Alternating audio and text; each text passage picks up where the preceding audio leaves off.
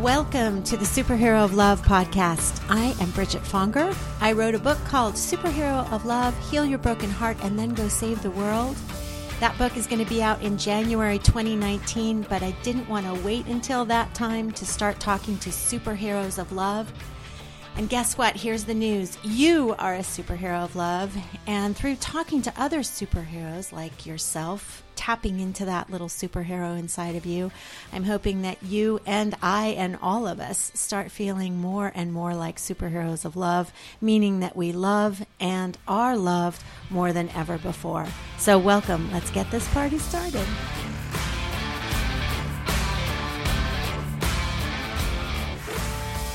All right, so we are here today with with Melissa Fitzgerald. Melissa is actually sitting in her home in Washington, D C, and I'm sitting in my home in Los Angeles. I just feel so lucky to be joined together today with Melissa because she is doing extraordinary work in this world, helping millions of people hold their hearts and heal their hearts. And she is a true superhero of love. We're here today to talk to her about all the extraordinary work that she's doing for those who are at that exquisite intersection of substance abuse, mental health, and the justice system. In other words, anyone who is dealing with mental health issues, substance abuse issues, and or the justice system.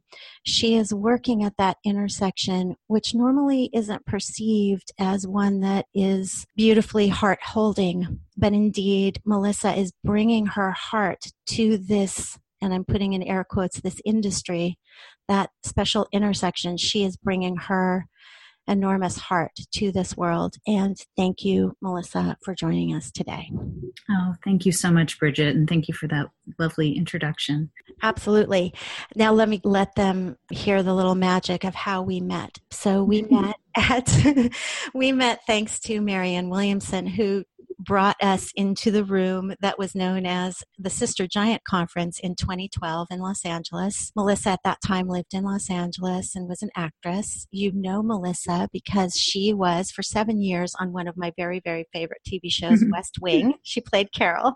She was a uh, very successful actress. And after the Sister Giant Conference, I think a lot of lives were changed. There were a few magical moments at this conference. First, I'll never forget, um, meeting Melissa and sitting next to her and um, having many wonderful conversations, including about my book, which is coming out in January finally, but I was in the midst of writing the first draft of my book when I met Melissa. And we had some lovely conversations about that. But the most important moment that I will never, ever forget, not that I'll forget the other moments either, is at the toward the end of the conference, Marianne asked if anyone in the audience had been inspired by the conference to actually run for office one day.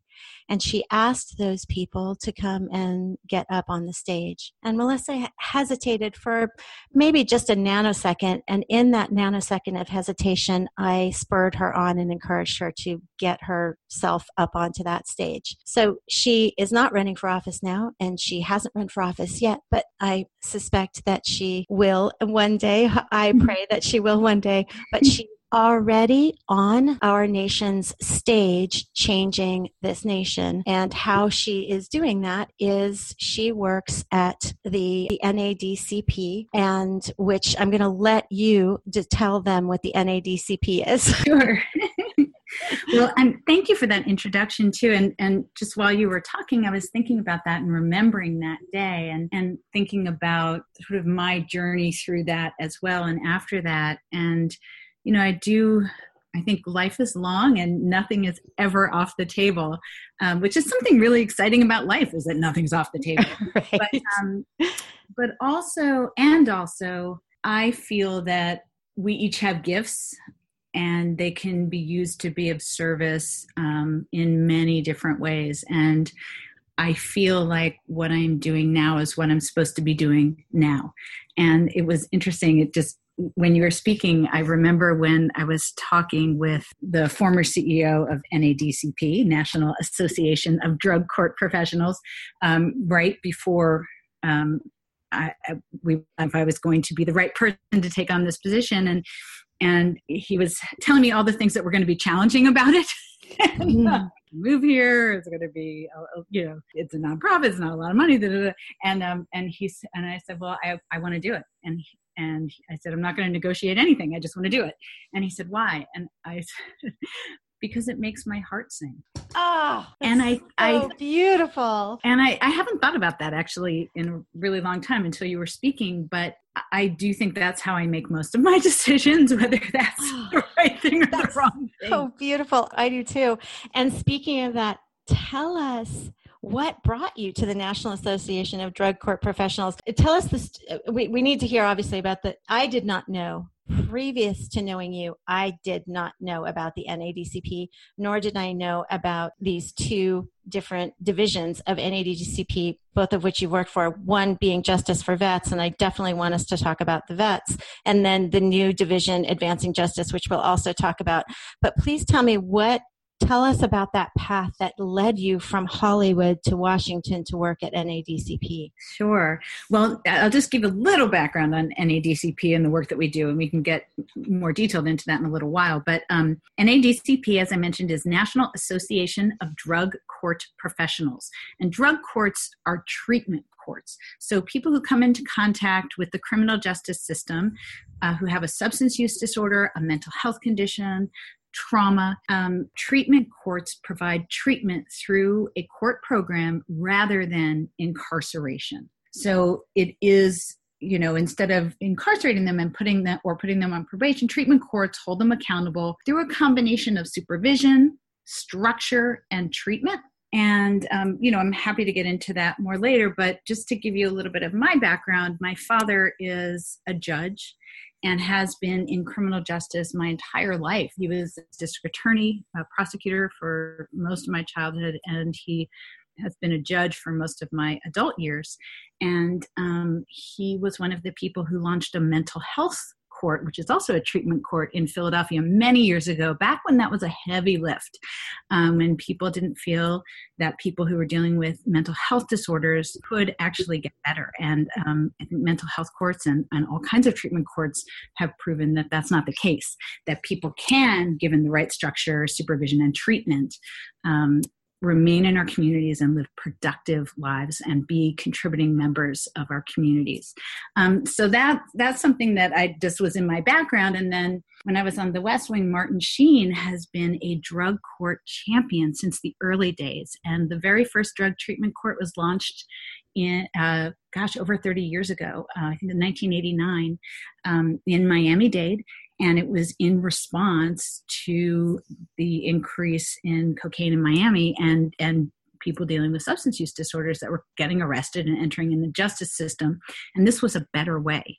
And so Martin saw that, and he is a courageous uh, activist and a social justice activist. And he saw this as a social justice movement, and he jumped in and was a true champion, and and has continued his support to this day. And he's in many ways a true inspiration to me and obviously so many other people.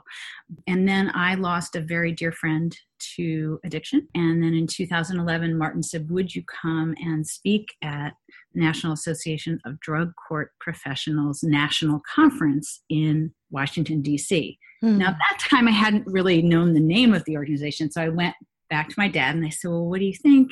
And he, my dad looked at me like, he said, Melissa, anyone who knows anything about treatment courts is for them. Oh. They're for them because they work. Wow. Beautiful. And, what a testament. And he was very supportive of me going and excited that I was going. And he had many friends that were there. And when I arrived at the conference here in D C, there were thousands of people there. And it was exciting to see that this is a real movement and um, in, in our country to have justice truly be dr- just for everyone and um, and something that works, you know. And I think the other thing that that is important to mention, and I'll probably mention it a hundred times during this conversation, treatment it works, yeah, that they work, but they they also work by, you know, returning healthy citizens to our communities. They work by restoring families. They work by saving taxpayer dollars, tremendous amounts of taxpayer dollars, and they work by reducing crime. So they, they work on every level. You know, I want to I want to interrupt you and ask you, please tell the story of Texas. I wouldn't have expected Texas to be on the forefront of this, and I'm so excited that they were. And please tell us about how Texas really took this on. It's such a great story. Texas, and, and there are several states that it's just interesting, but Texas, obviously not known for being soft on crime, was, and I think it was in two thousand seven, was facing um, increased need for more for more beds in their jails and prisons. Over seventeen thousand new beds because they were um, rests. And I think the other thing that, that's important to set the stage for this is that in, in our country, in the land of the free, we incarcerate more of our people than any other nation in the world. And Texas... I just want to give a shout out in that moment to um, Marianne Williamson. And if anybody is, is it, heart just leapt at that fact, um, Marianne is at the forefront of of working on that, on making a change in that world. And that was one of the topics of the Sister Giant that we attended. And it's at yeah. the forefront of her passion. So if anybody... And certainly this treatment courts are a way to address that, because treatment courts divert people from jails and prisons and get them into treatment programs through the court, which I can talk a little bit more about, but, if, you know, I can also talk about Texas right now. No, definitely. Yes. Texas was facing this need to, and, and at the cost of a tremendous amount of money to the taxpayer at that time. Instead of investing that money into building more prisons, Texas decided to invest in criminal justice reform, including a big investment into treatment courts. And so in, I think it was two thousand seven, between two thousand seven and two thousand fifteen, the number of treatment courts increased from approximately nine to about almost one hundred fifty treatment courts. And the results were incredible. Texas saw a reduction in crime down to a rate that had not be had not been seen in Texas since nineteen sixty-eight. So crime went way down. So taxpayers saved billions, with a B, billions of dollars, and Texas actually closed three prisons. It's just extraordinary. Oh and I think the other thing to remember is that the people, they were able then to focus on people who were committing violent crimes and making sure that they were the ones who were incarcerated, and that people who were not a risk to the community were getting treatment so that they could contribute to the community in a healthy way. Speaking of contributing to the community in a healthy way, um, I, we no, I just want to I want to veer us toward, because I know that the first division that you worked for at N A D C P was Justice for Vets, and I really want to talk. I really want people to hear about um, about what you guys are, what Justice for Jets, excuse me, Justice for Vets is doing for. for vets, um, and then we'll talk about Advancing Justice, which is what you're working sure. for now. But this, I think that everyone in our country wants to, if they could reach out and hold the heart of a vet, like if we could all buddy up with one vet, I, you know, maybe that's a future program, but I mean, we could, we all wish to hold the hearts of our vets. And Justice for Vets, even though it doesn't have heart in the title, has a lot of heart in it. And please tell them how you are working with vets who are coming back with P T S D and substance abuse issues, et cetera. And to me, actually, justice is heart. Mm, that's that, there's a lot of heart in that word to me. That's beautiful. Um, and I think when you are serving justice, you are serving families, you are serving individuals, and you're serving our nation, nation. You're doing what's right for people and allowing them to be their highest and best, and giving oh. them tools that they need to be their highest and best. And I think something about our veterans that I've certainly seen, and I think most of us can see, is that most, the majority of our veterans are returning home, and they are strengthened by their military service, and they are civic assets, and they are leaders in our communities. But everybody's path to returning home is not the same, and some are struggling. And when they do, I think it's important for us to be there for them and for their families with programs that work, and programs like Justice for Vets. So when a veteran returns home and is struggling and, uh, with a substance use disorder, a mental health condition, trauma like P T S D, and then experiencing sort of the loss of structure, and, and, and that can exacerbate the situation. So they're dealing with a loss of structure, camaraderie that's found in the military. Veterans treatment courts provide treatment, accountability, and mentoring. And then they also help connect justice-involved veterans with the benefits that they've earned. And again, saving lives, families, and also the futures of our veterans. You know, veterans treatment courts are based on the drug court, drug treatment court model. Um, and I think that's another thing that that speaks to the success of drug treatment courts, is to see how that model has been adapted to to apply to specific communities like like the veteran community. I guess the best way to describe a veterans treatment court might be the origin story of it, which is Judge Robert Russell in Buffalo, who's a drug court and a veterans treatment court judge, saw more veterans returning to in, in those two two programs who were not responding as he thought that they could and should. And there was one man in particular who was in his mental health court program who was not meeting the markers of the programs. And these programs, by the way, are incredibly rigorous. Mm. There is frequent and random drug and alcohol testing in the first phase of these programs. They often, they uh, appear before the judge and the interdisciplinary court team weekly.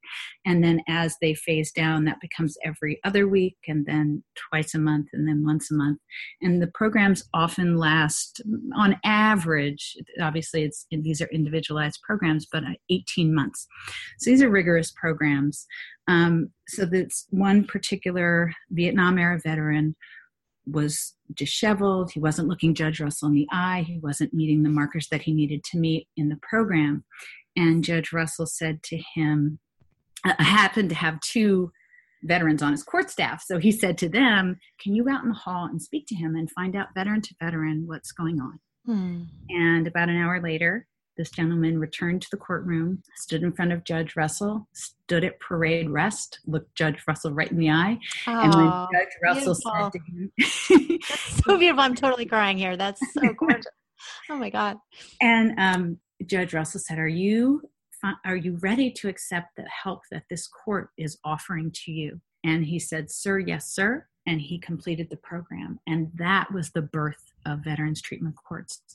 Judge Russell then, who is a brilliant and wise man, invited um, the V A in to, to work with him. So there's a veterans justice outreach program at the V A. So there's a veterans justice outreach specialist in the veterans treatment court programs around the country, mm-hmm. and invited other veteran service organizations from the community to participate and to really remove obstacles to the veteran's success in these programs. Because of course, in addition to, to getting into recovery, you have to deal with issues like housing and employment, relationships, in addition to dealing with if there's a substance use disorder and the mental health condition, um, those other pieces need to be in place.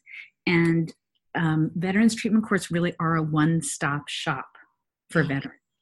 I think I'd mentioned to you that in, in one of the courts, and I know this is replicated in other areas of the country, but there was a G E D class offered in the courthouse, and that was free to any veteran who was participating in the program or any of their family members to go and get a G E D if that hadn't happened already. So there are just a lot of different different ways. And in addition to the interdisciplinary court team, which which I didn't talk about before, but that exists in drug treatment courts, D W I courts, which are also uh, based on the drug treatment court model, and veterans treatment courts, the judge leads the team, but the team has a representative, a D A, assistant D A on the team.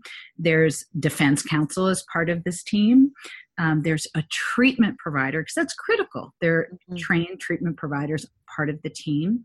There's probation, parole is represented, and then a veteran mentor, who a volunteer from the veteran com- from the community um, volunteers to serve as a mentor to their brothers and sisters who are going through these programs. But the interdisciplinary court team meets before every single Uh, veterans treatment court session or drug treatment court session or D W I treatment court session. And they talk about each individual case, and they make recommendations to the judge. So these are very specialized, very individualized treatment programs. So it's not one size fits all. And that's one of the reasons they're so successful. For any vets who are listening right now and they heard the word volunteer, are there opportunities for vets to volunteer in these Absolutely. courts? Find out if there's a veterans treatment court in your community. And um, I think we actually have a map on our website, justice for vets dot org. You can uh, contact your local veterans treatment court and and say that you're interested in volunteering as as a volunteer veteran mentor, or to provide something else for the veterans treatment court that they may need. Because I think something that's important is that these are community solutions mm-hmm. to a national problem, but they're community solutions. So some veterans and also drug treatment court uh, participants, perhaps they don't have a car. They mm-hmm. don't have transportation. So if you can donate a bus pass for them to get to the court. Oh, that's that great. Be, that can be tremendously helpful. Right. Or a gas card, or a, a, a, a gift certificate to the grocery store, things that can really help.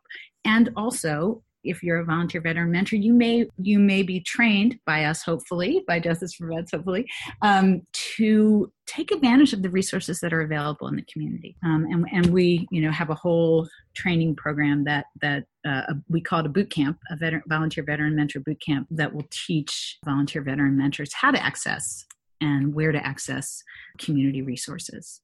That's for the so, benefit of the participant. So beautiful. And I, I don't think there's a single one of us that isn't worried about our vets, and hearing that there is something happening out there that is actually, you're getting real honest to God results, is extraordinary. And, and, and they are. I mean, statistically, the treatment courts are enormously successful. Um, and Um, approximately seventy-five percent of participants are not rearrested. And oh, I think that's a remarkable... Uh, Does no, anybody? No, nobody else has those stats, do they? I mean, that's extraordinary. Not that I know of. They're yeah. they're, they're incredibly successful programs, and um, and by successful, I mean people's lives are being saved, and they are going back to their families, and they are being parents, they are being good neighbors, they are are being part of our community, and I think that, that we can't.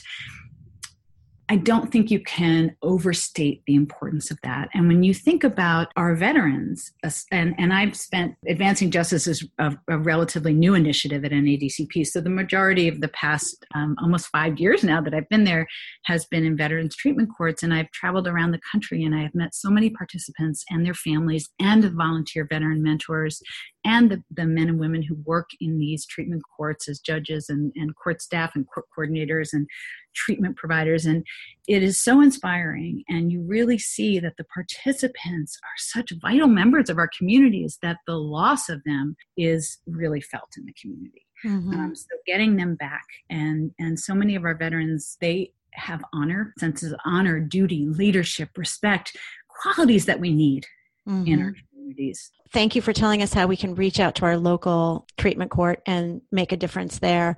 I don't know about the funding. How do we have to vote for the right people also, or is yeah, this and let, generally? Let, we enjoy bipartisan support, which is wonderful for, for treatment courts overall, including veterans treatment courts, of course.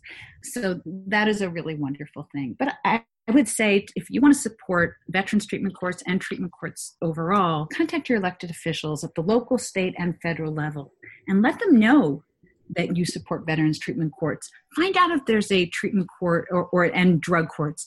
Find out if there's a treatment court in your community and see how you can support.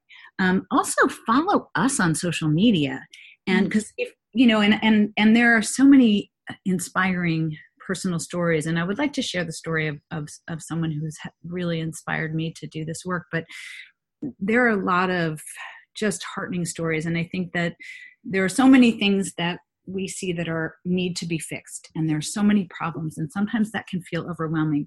What's really wonderful about getting to do the work that I do is that every single day I hear stories about people whose lives have been saved because of these courts, and we um, treatment courts serve upwards of one hundred fifty thousand people a year. Wow. We have more treatment than any other intervention in America. If you'd like to hear more about this, and and we will also post on social media opportunities to contact your elected officials, and that's on our website too. It'll help you do that. But um, we are, we have a couple ones you can follow. You can follow um, N A D C P at All Rise, at All Rise, and then you can follow Justice for Vets at Justice for the number four Vets. Justice for number four Vets. Um, and that's on Twitter. And then we also have Facebook. Um, and the, the number four is only for the Twitter. Okay. For the website is justice for F O R. You were about to tell us a story that inspired you, that brings you forward. I'm dying to hear that story.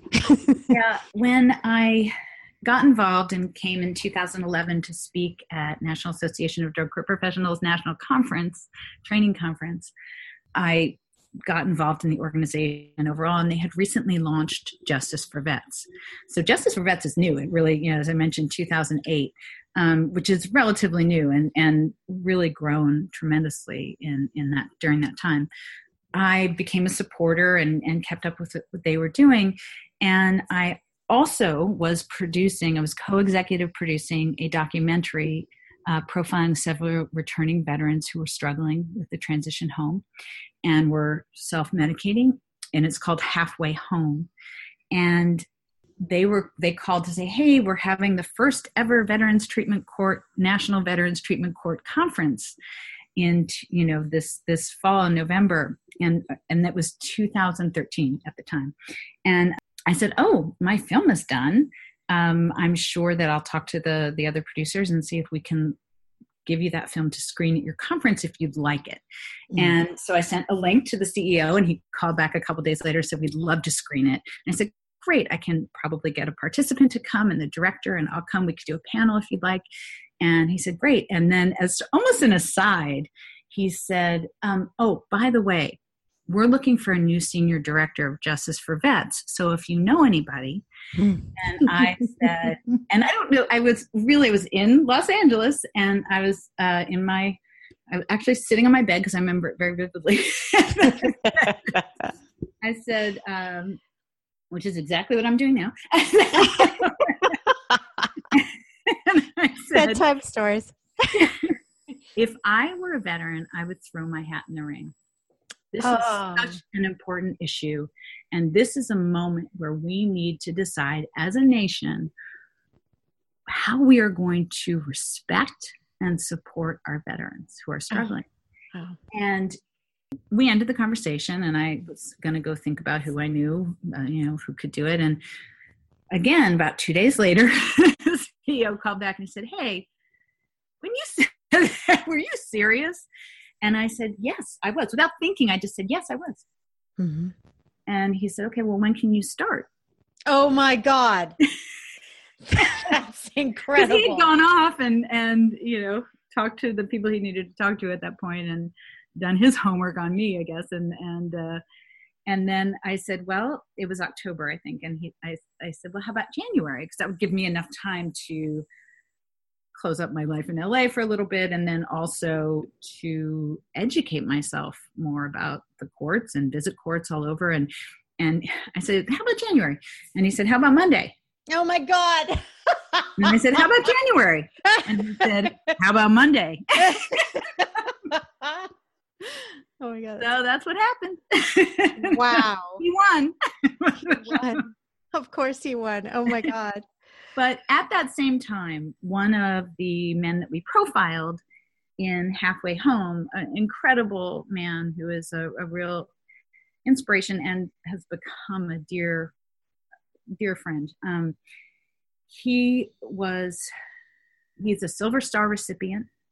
And he was, when you read the accounts of, of what he did in battle, it's pretty remarkable. He You know, in Afghanistan, he used his body as a human shield to protect his men. Mm. He suffered, I think it was eleven shrapnel wounds, had a very long physical recovery, and um, was struggling with P T S D and self-medicating and, and, you know, depression. And he was acknowledged by President Bush in the State of the Union address that year.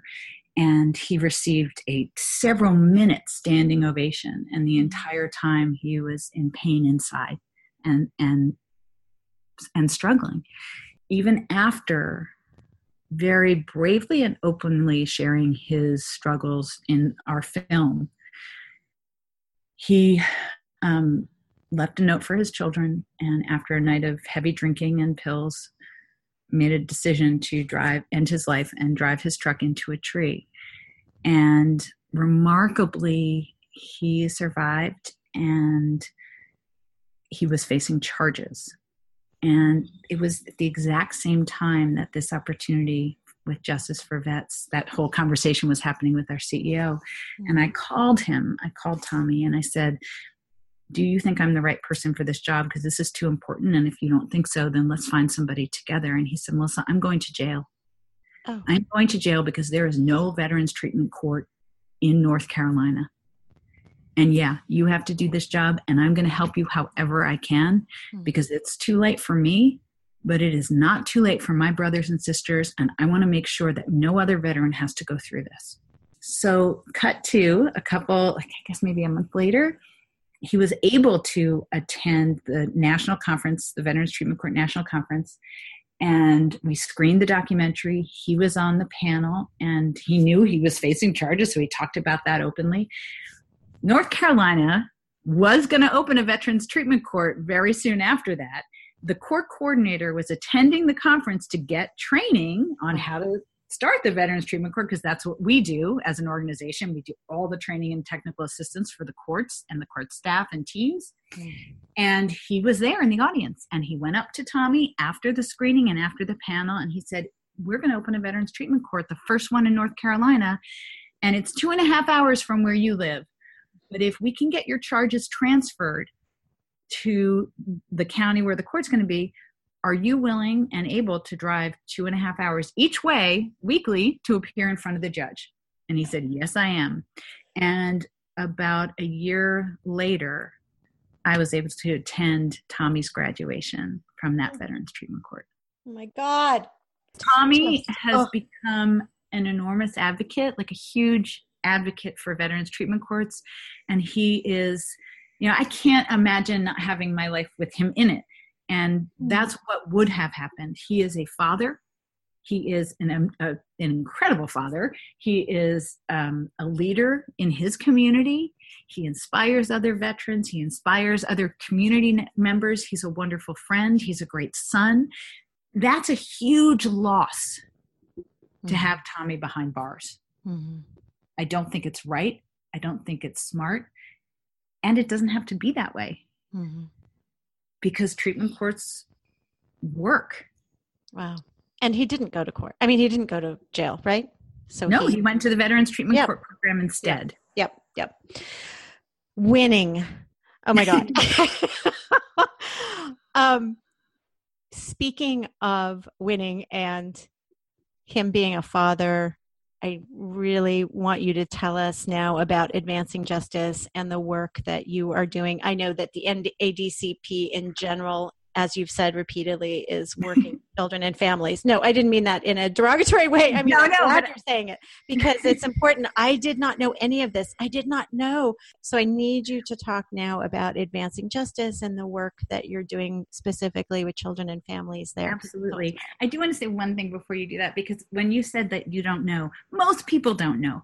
And I think that's what's so exciting about this working in this field is that I get to share it with so many people who didn't know. And I think we all know that there are a lot of problems in our justice system that need to be addressed. There are also a few bright spots, and this is one of them. Yeah. Um, so drug courts have been around since nineteen eighty-nine. Mm-hmm. So they've been around for a while. They're expanding because they're working so well. And I would like to see them, as we all would at N A D C P, we'd like to see them reaching every single person in need. So we need to expand them even further. So one hundred fifty thousand people a year is a big number. It needs to be even bigger. I do encourage people to go to our website and go follow us on social media and support us when we, we send out, you know, alerts for things that, that we could use support on, mm-hmm. um, and, and call your elected officials. But one of the things that we did, um, at N A D C P a little over a year ago was launch an initiative called Advancing Justice. So for more than twenty years, N A D C P has had experience leading treatment court building, implementing evidence-based, research-driven interventions for people with substance use and mental health disorders. And we have a membership slash constituency of well over thirty thousand justice and treatment professionals that represent every intercept point in the justice system. Like every point at which somebody interacts with the justice system, we have people that are working in those entry point, in those points. So from like the minute somebody is arrested, that interaction from law enforcement to all the way through the justice system, whether it's a diversion court and a court program, or it's, you know, jail, prison, to re-entry into society. So that's our membership. So we have a real opportunity to expand the scope of our work and harness the expertise and experience of this sort of unparalleled membership base. As the only organization in the country with such a broad membership, with such a, a strong reach and demonstrated expertise, it makes us uniquely suited to identify, develop, disseminate these research-driven, promising programs addressing the most important issues facing our justice system. For example, we just did a, a, a journal on racial and ethnic disparities hmm. and gender disparities in the justice system. Okay. And our very first partnership is with Sesame Street, and it's called Sesame Street in Communities. And that's another incredible resource. Um, it, it's designed around childhood resilience, and they have all a, a really wide and very, and it just deeply professional and, and powerful uh, toolkits on a whole bunch of different areas. But the ones that we're working most closely with, obviously, are children of incarcerated parents. Um, tra- there's one on trauma, on addiction. Um, there's domestic violence. There are a lot of different toolkits, and anybody can access them. It's Sesame Street in Communities.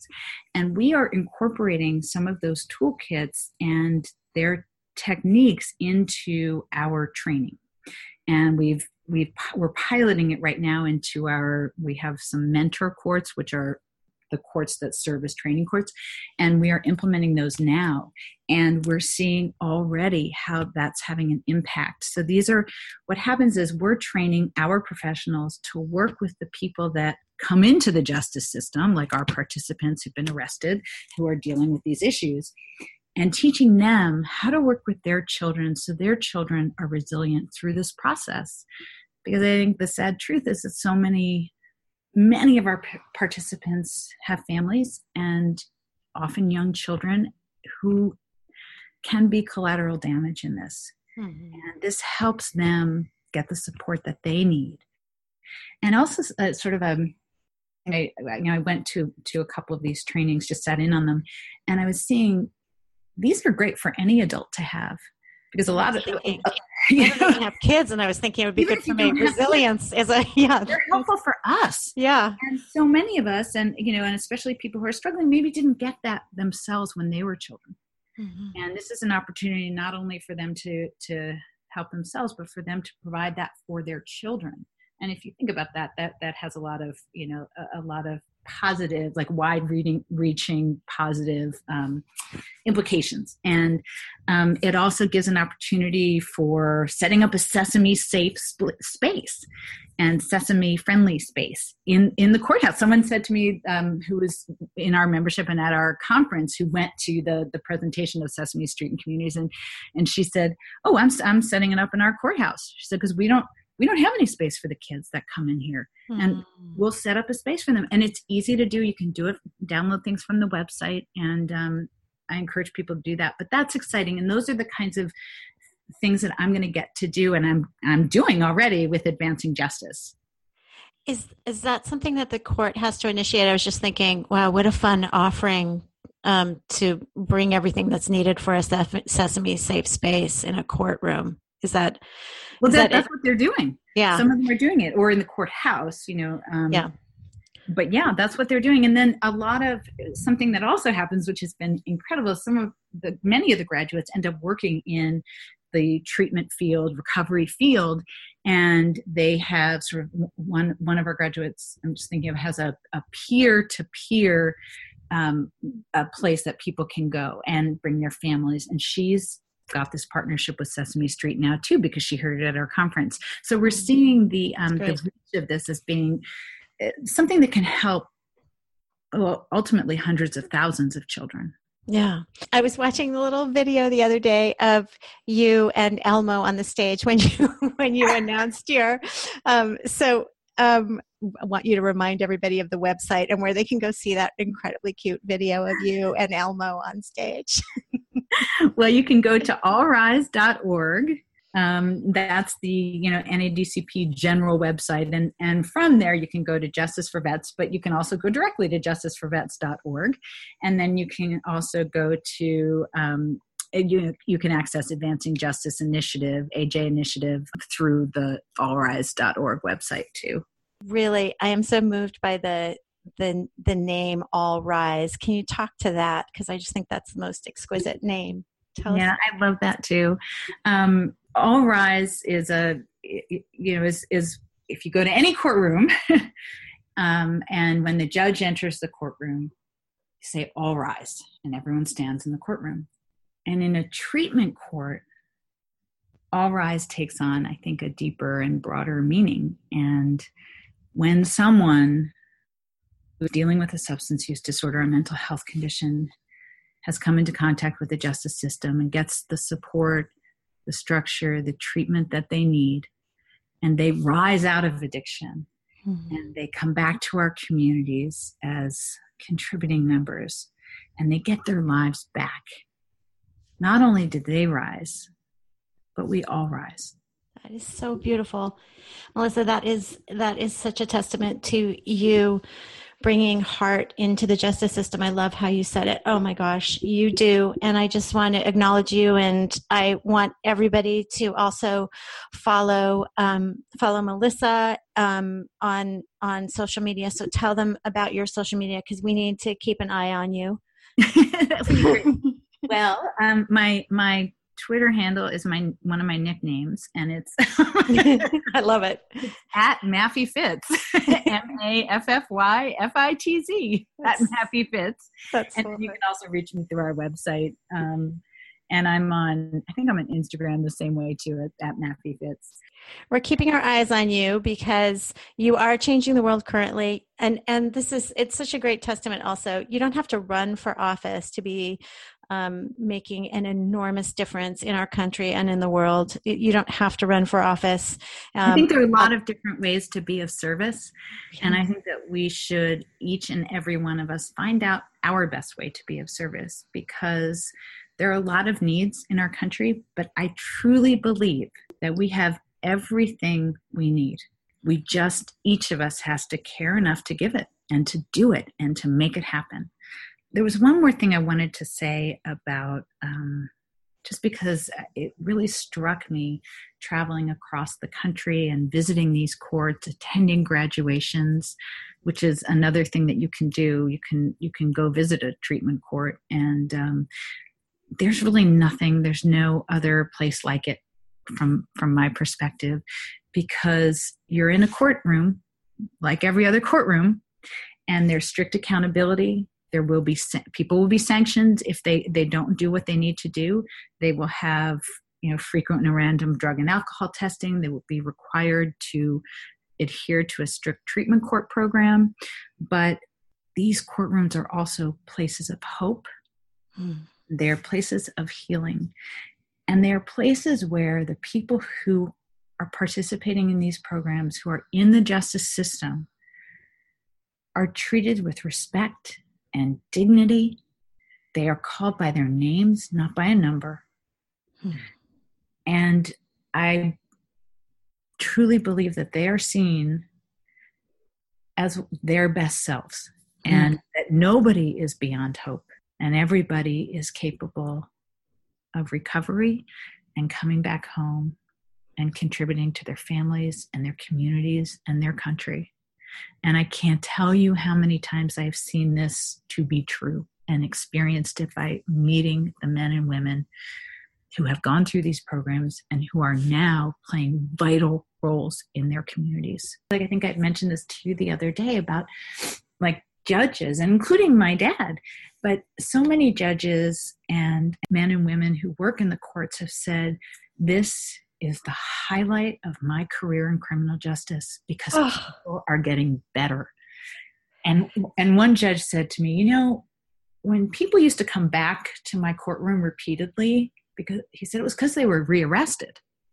So mm-hmm. now when they come back to my treatment court, It's to invite me to their graduation. Oh my God. Or That's... tell me they got a promotion, or introduce me to their children. And I think that that is, to me, justice. Hmm.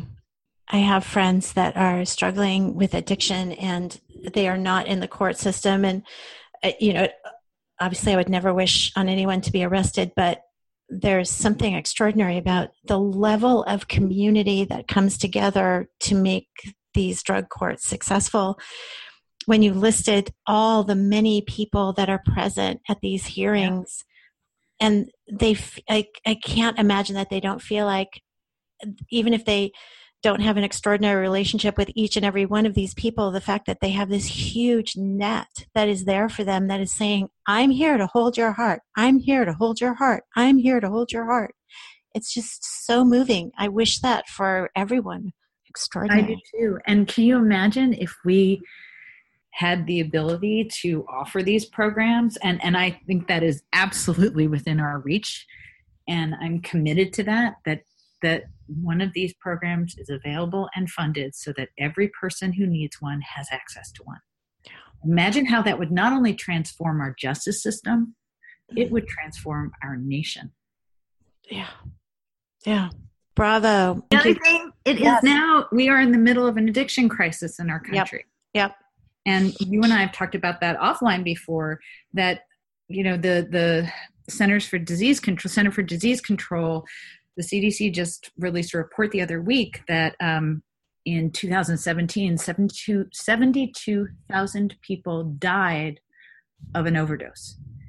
And that's up ten percent from the year before, and we are showing no signs of that shifting. Um, seventy-two thousand Americans died last year of an overdose. And in the time that you and I have been talking, that's eight people have died. Mm-hmm. Of an overdose. Yeah. And I think that right now it is critical that we come together and make a commitment that we are going to double down on the things that have been proven to work to combat this, and and things like treatment courts. Yeah. I love that. Double down on what works, and it's proven to work. Yep. You just, you have extraordinary stats. They could read more about those stats on your website too. Absolutely. Um, it works. It's been working for a long time. We just didn't know about it. And thank you, Melissa, for being on this podcast to spread the word. Um, hopefully we can get this podcast heard by many, many, many, many people, and all the right people that need to hear it.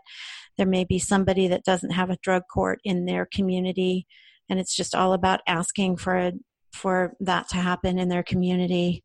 Um, I have a friend that was incarcerated in a small town in Georgia, and most of the, they have a huge addiction pro- problem in that town, and there isn't a drug court there yet. And I'm going to get to working on that. Um, we do, because Georgia is very committed to their treatment courts. And, and if you want, I can give you a bunch of information about Georgia too, because they've done a remarkable job in the past few years. It's, and again, Georgia, we don't think of, we don't think of justice in Georgia. But I, okay, so, now you've gotten me. I'm go for it, Georgia. It. Yeah. Okay, go ahead. Yeah. About Georgia. No, I love um, it. From nineteen ninety to two thousand eleven, Georgia's prison population doubled to over fifty-six thousand, with um, the state spending over a billion dollars a year. Um, and this did not correlate to fewer crimes or safer communities. Despite having the fourth largest incarceration rate in the country, their recidivism rate remained high. And so in two thousand eleven, projections forecasted more prison growth, an additional like over two hundred sixty million dollars in taxpayer costs, which is not nothing. Yeah. And, you know, it looked pretty, the future looked pretty bleak. Um, But that never happened, because instead, Georgia began investing in evidence-based justice system reform and, you know, policy changes, and that that focused on ensuring prison beds were reserved for violent career criminals. Georgia expanded their drug treatment courts and alternative sentencing, and they focused their energy and resources, financial and otherwise, in addressing that among some system reform. So their approach worked. Um, since two thousand eleven, the overall prison population in Georgia has declined. And, and by the way, while the percentage of violent offenders in prison has increased, which is good, because what that means is the percentage. So that means that law enforcement... The right people are in the jail. Exactly. Yeah. Thank you. and, no, I'm sorry. I didn't even interrupt no, you. No, no, you're right. That's, That's well put. The number of African Americans committed to prison is now at the lowest level since nineteen eighty-eight. Yes! Youth confinement has fallen thirty-six percent, and the state has closed two juvenile detention centers. Obviously, one of the big reasons for this success is the expansion of, of treatment courts to every judicial circuit. Um, so this is... Every I, I, judicial I, circuit. Seriously. Yeah. Oh, yep. My God.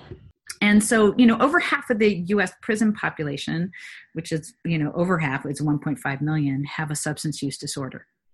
Another, like over four hundred fifty thousand, I think it's four hundred fifty-eight thousand, have a significant history with substance abuse. And over four hundred thousand people with a mental health disorder, all currently locked behind bars. Yeah. And without treatment, they are coming back into society. And they are our most vulnerable, and they are returning to our communities where they often continue the cycle of addiction, mental illness, arrest.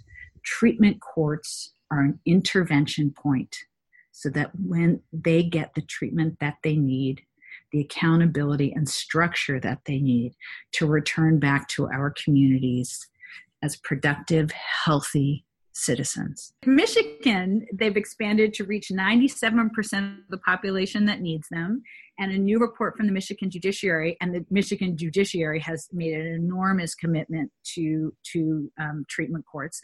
They show that drug treatment court graduates are far less likely to commit a new crime than similar offenders who did not participate in a drug court program, and treating the addiction that drives the criminal behavior has many additional benefits. And this one I love because in two thousand seventeen in Michigan, drug treatment court graduates saw a one hundred percent reduction in unemployment. So That's- I think there are a lot of different ways to define justice, mm-hmm. but I think fairness and allowing people the things that they need, the tools that they need to be successful, and all people, I think, is um, all right. something that we should really strive for. We are striving for, and we need to ensure that our justice system is truly just for all people. Beautiful. Thank you, Melissa Maffy Fitz. Thank you for giving me chills a million times with the magic. Thank you for spreading the magic of N A D C P. Um, thank you for sharing all this love and for showing us this bright light in the justice system and giving us, it's given me renewed hope, and I hope it's given renewed hope to all of our listeners. Well, thank you, Bridget. And thank you so much for giving a platform to this issue and for the work that we're doing. And I want to just give a shout out to all the people that I've had the opportunity to work with over the past five years. Uh, the inspiring, committed, passionate men and women all across the country who are working on behalf of these treatment courts. They are remarkable people, and they inspire me every single day. I thank them too. Thank you, thank you, thank you. We all thank you. Hopefully you're feeling little love taps over the next several months as people listen to this. And thank you, Melissa.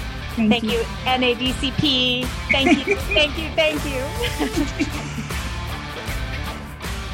Thanks for joining us, everybody, for this really important conversation, bringing beautiful hearts into the justice system. How inspiring was that?